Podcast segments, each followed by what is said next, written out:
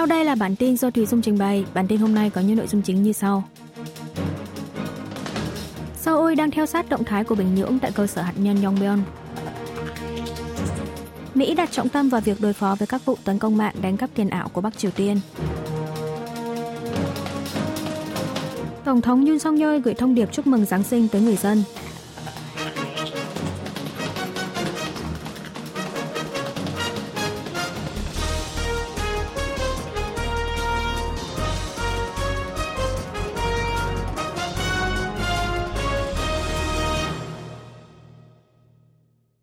Seoul đang theo sát động thái của Bình Nhưỡng tại cơ sở hạt nhân Yongbyon.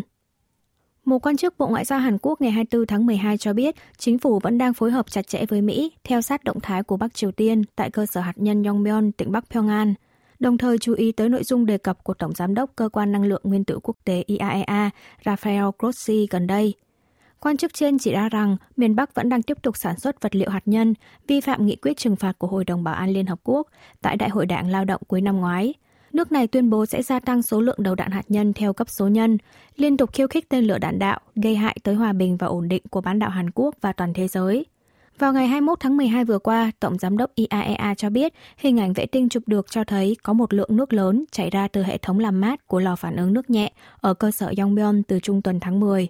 Điều này được phân tích là miền Bắc đã khởi động 100% công suất lò phản ứng trên sau một thời gian vận hành thử nghiệm. Nếu Bắc Triều Tiên thực sự đã chính thức khởi động lò phản ứng nước nhẹ thử nghiệm, thì nước này đã có thêm phương tiện để sản xuất plutonium, nguyên liệu chế tạo vũ khí hạt nhân. Tuy nhiên, có thể sẽ mất khá nhiều thời gian để Bình Nhưỡng vận hành hoàn toàn lò phản ứng nước nhẹ thử nghiệm. Mỹ đặt trọng tâm vào việc đối phó với các vụ tấn công mạng đánh cắp tiền ảo của Bắc Triều Tiên. Phó Cố vấn An ninh Quốc gia phụ trách mạng và công nghệ mới thuộc Hội đồng An ninh Quốc gia Nhà Trắng NSC Ann Neuberger trong bài phỏng vấn với tờ chính trị Politico ngày 24 tháng 12 giờ địa phương cho biết Mỹ đặt ưu tiên hàng đầu vào việc đối phó với các vụ tấn công mạng nhằm đánh cắp tiền ảo của Bắc Triều Tiên. Bà Neuberger chỉ ra rằng Bình Nhưỡng đang vô hiệu hóa cấm vận của cộng đồng quốc tế thông qua các cuộc tấn công mạng, liên tục phá vỡ các biện pháp ngăn chặn nước này phát triển vũ khí. Hệ quả là miền Bắc đang đẩy mạnh một cách vượt bậc các vụ phóng tên lửa thời gian gần đây. Theo doanh nghiệp phân tích chuỗi khối Chainalysis của Mỹ, trong năm nay, quy mô tài sản ảo mà Bắc Triều Tiên đánh cắp trên mạng đạt khoảng 1,7 tỷ đô la Mỹ. Phó cố vấn NSC dẫn phân tích cho rằng khoảng một nửa chi phí phát triển chương trình phát triển hạt nhân của miền Bắc trong tháng 5 năm nay là huy động từ tài sản ảo đánh cắp trên mạng. Chính phủ Mỹ vẫn đang cấm vận với hành vi tấn công mạng của Bình Nhưỡng. Tổng thống Yoon song yeol gửi thông điệp chúc mừng Giáng sinh tới người dân. Trên trang mạng xã hội cá nhân ngày 24 tháng 12, Tổng thống Hàn Quốc Yoon song yeol đã gửi lời chúc mừng toàn thể người dân đón một Giáng sinh vui vẻ, hạnh phúc, tràn ngập tình yêu của Đức Chúa Giêsu. Tổng thống cam kết sẽ cùng chính phủ nỗ lực hơn nữa để những hạt mầm nhỏ bé có thể đâm hoa kết trái thành tình yêu thương to lớn hơn. Vào tối cùng ngày, Tổng thống đã tới tham dự thánh lễ được tổ chức tại nhà thờ Công giáo, phường Hê Hoa, quận Chongno, Seoul – sau thánh lễ, Tổng thống đã tới bắt tay từng tín hữu công giáo, chụp ảnh lưu niệm và cùng chia sẻ niềm vui ngày Chúa Giáng sinh. Mặt khác, trong ngày 25 tháng 12, các nhà thờ công giáo, hội thánh tin lành trên toàn Hàn Quốc đồng loạt tổ chức các buổi lễ kỷ niệm ngày Chúa sinh ra đời – Tổng giám mục giáo phận Công giáo Seoul trong Xuân Thách chưa cùng ngày đã cử hành thánh lễ Giáng sinh, cầu nguyện cho niềm vui ngày Giáng sinh đến với toàn thể dân tộc, đặc biệt là người dân ở những quốc gia đang chìm trong nỗi sợ hãi và đe dọa bởi chiến tranh, đồng bào tại Bắc Triều Tiên, những người nghèo khổ và bị xa lánh, những người đang cần tới sự an ủi. Hội Thánh Tin lành Hàn Quốc cũng gửi thông điệp chúc mừng, kêu gọi tất cả tín đồ cùng nỗ lực mang niềm vui phúc lành của Chúa để chiến thắng nghịch cảnh, xây dựng một cộng đồng đoàn kết bằng tình bằng hữu. Dự đoán về hội nghị toàn thể Ủy ban Trung ương Đảng Lao động Bắc Triều Tiên cuối năm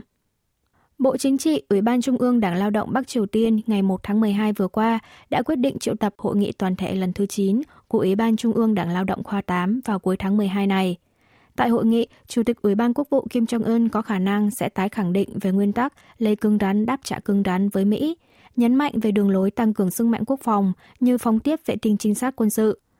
Kể từ sau năm 2019, Bắc Triều Tiên tổ chức hội nghị toàn thể của Ủy ban Trung ương Đảng vào dịp cuối năm, có sự tham dự của nhà lãnh đạo Kim Jong-un để tổng kết năm cũ, đề ra phương hướng chính sách cho năm mới. Xét theo tiền lệ, hội nghị sắp tới có thể diễn ra trước hoặc sau ngày 27 tháng 12 và kết thúc vào ngày 31 tháng 12.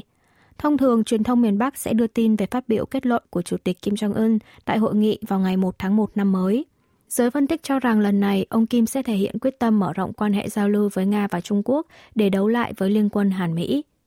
Sau vụ phóng vệ tinh trinh sát quân sự vào tháng trước, nhà lãnh đạo miền Bắc cho biết sẽ đưa ra quyết định về kế hoạch phóng vệ tinh trinh sát năm 2024 tại hội nghị toàn thể Ủy ban Trung ương Đảng Lao động vào cuối năm. Do đó có thể thấy Bình Nhưỡng sẽ công bố lịch trình phóng tiếp vệ tinh tại hội nghị lần này.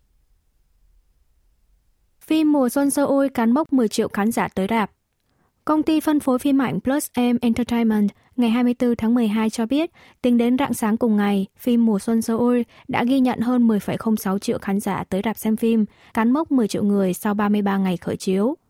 Mùa Xuân Seoul đã đứng đầu phòng vé Hàn Quốc ngay từ ngày đầu công chiếu. Tính đến ngày 19 tháng 12, một ngày trước khi bộ phim hành động chiến tranh Noryang được khởi chiếu, phim đã đứng đầu phòng vé trong nước trong suốt 28 ngày liên tiếp. Đây là phim điện ảnh thứ 31 xác lập kỷ lục 10 triệu khán giả xem tại rạp, trong đó là bộ phim điện ảnh Hàn Quốc thứ 22 làm được điều này. Phim Mùa Xuân Seoul của đạo diễn Kim Song-u lấy bối cảnh về vụ đảo chính quân sự ngày 12 tháng 12 năm 1979 của tư lệnh tình báo Chon Du-hwan, với sự góp mặt của hai tài tử Hoàng Trong-min và Trong U-song. Tokyo bắt giữ một tàu cá Hàn Quốc đánh cá tại vùng đặc quyền kinh tế Nhật Bản. Hãng tin Kyodo Nhật Bản đưa tin, cơ quan thủy sản nước này ngày 24 tháng 12 đã bắt giữ tàu cá trong Nam 808 của Hàn Quốc bị nghi ngờ đánh bắt cá tại vùng đặc quyền kinh tế của nước này khi chưa được phép. Tàu cá bị bắt giữ có trọng tải 44 tấn, đang đánh bắt cá trên vùng biển cách ngọn hải đăng Meshima, thành phố Kodo, tỉnh Nagasaki, khoảng 220 km về phía nam. Trên tàu có 11 người, bao gồm cả thuyền trưởng họ Kim. Được biết, thuyền trưởng Kim đã được thả tự do trong ngày 25 tháng 12. Tàu trong Nam 808 cũng từng bị cơ quan chức năng Nhật Bản bắt giữ với cáo buộc đánh bắt cá trái phép trên vùng biển cách đảo Amami, Oshima, khoảng 300 km về phía Tây hồi năm 2021. Khi đó, thuyền trưởng họ Kim đã nộp phạt 6 triệu yên, khoảng 38.500 đô la Mỹ, rồi được thả một ngày sau đó. Mỹ đã hướng dẫn về trợ cấp sản xuất hydro sạch. Chính phủ Mỹ ngày 22 tháng 12 giờ địa phương đã ra hướng dẫn tạm thời về việc khấu trừ thuế với hoạt động sản xuất hydro sạch tại nước này. Hướng dẫn đưa ra định nghĩa về các thuật ngữ chính trong luật giảm lạm phát như lượng phát thải khí nhà kính theo vòng đời, hydro sạch đạt tiêu chuẩn, thiết bị sản xuất hydro sạch đạt tiêu chuẩn và nội dung khấu trừ thuế, bốn mức tùy theo lượng phát thải carbon trong công đoạn sản xuất hydro sạch. Doanh nghiệp sẽ được khấu trừ thuế từ 0,6 đến 3 đô la Mỹ cho mỗi kg hydro tùy theo điều kiện. Việc khấu trừ thuế sẽ được áp dụng trong vòng 10 năm kể từ ngày khởi động thiết bị sản xuất hydro với dự án bắt đầu khởi công trước năm 2033. Trường hợp doanh nghiệp có chứng chỉ thuộc tính năng lượng thì phải thỏa mãn ba nguyên tắc về tính bổ sung, tính tương quan về mặt thời gian và tính tương quan về mặt địa lý. Bộ Công nghiệp Thương mại và Tài nguyên Hàn Quốc cho biết các doanh nghiệp trong nước sẽ tiến hành phân tích về điều kiện khấu trừ thuế với sản xuất hydro, mô hình tính toán lượng phát thải khí nhà kính để xem đủ điều kiện được ưu đãi thuế hay không giới doanh nghiệp kỳ vọng sẽ có thể chính thức xúc tiến dự án hydro sạch tại Mỹ sau hướng dẫn này. Tàu chân nan mới thực thi nhiệm vụ tác chiến trên biển Tây Hải quân Hàn Quốc cho biết tàu chân nan mới có trọng tải 2.800 tấn đã được bố trí tại hạm đội 2 vào sáng ngày 23 tháng 12, chính thức bắt đầu nhiệm vụ bảo vệ biển Tây, 13 năm kể từ sau khi tuần dương hạm chân nan cũ bị quân đội Bắc Triều Tiên đánh chìm vào năm 2010. Tàu cho non mới đã được bàn giao cho Hải quân vào tháng 5 năm nay, được biên chế là tàu chiến. Trong vòng 7 tháng qua, Hải quân đã tiến hành kiểm tra tính năng tàu, đánh giá về năng lực thực thi tác chiến, sức mạnh chiến đấu tổng hợp. Chiếc quân hạm mới này có chiều dài 122 m, rộng 14 m, cao 45 m, vận tốc tối đa đạt 55 km h có thể đổ một trực thăng tác chiến trên biển, được trang bị các vũ khí như pháo hạm cỡ nòng 5 inch, đạn dẫn đường hạm đối hạm và đối đất, ngư lôi chống hạm tầm xa, Ngoài ra, tàu cũng được đẩy mạnh về năng lực thăm dò tàu ngầm quân địch. Hải quân cho biết đã tiến hành diễn tập kiểm soát thiệt hại, nâng cao khả năng tồn tại của tàu trong các tình huống nguy cấp để đảm bảo năng lực tác chiến cho tàu Trơn An theo từng kịch bản khiêu khích của quân địch. Mặt khác, hạm trưởng tàu Trơn Nam mới Han Kyu Choi và các binh lính làm nhiệm vụ trên tàu sáng ngày 23 tháng 12 đã tới viếng 46 chiến sĩ tử trận trên tuần dương hạm Trơn An hồi 2010. Hạm trưởng Han khẳng định sẽ luôn khắc ghi sự hy sinh và tinh thần yêu nước của các chiến sĩ trên tàu Trân An cách đây 13 năm, đối phó tức thì và quyết liệt tới cùng nếu quân địch khiêu khích. Quý vị và các bạn vừa nghe xong bản tin của Đài Phát thanh Quốc tế Hàn Quốc KBS World Radio. Tiếp theo là chuyên mục Tiếng Hàn qua phim ảnh do Y Trong Ưn trình bày.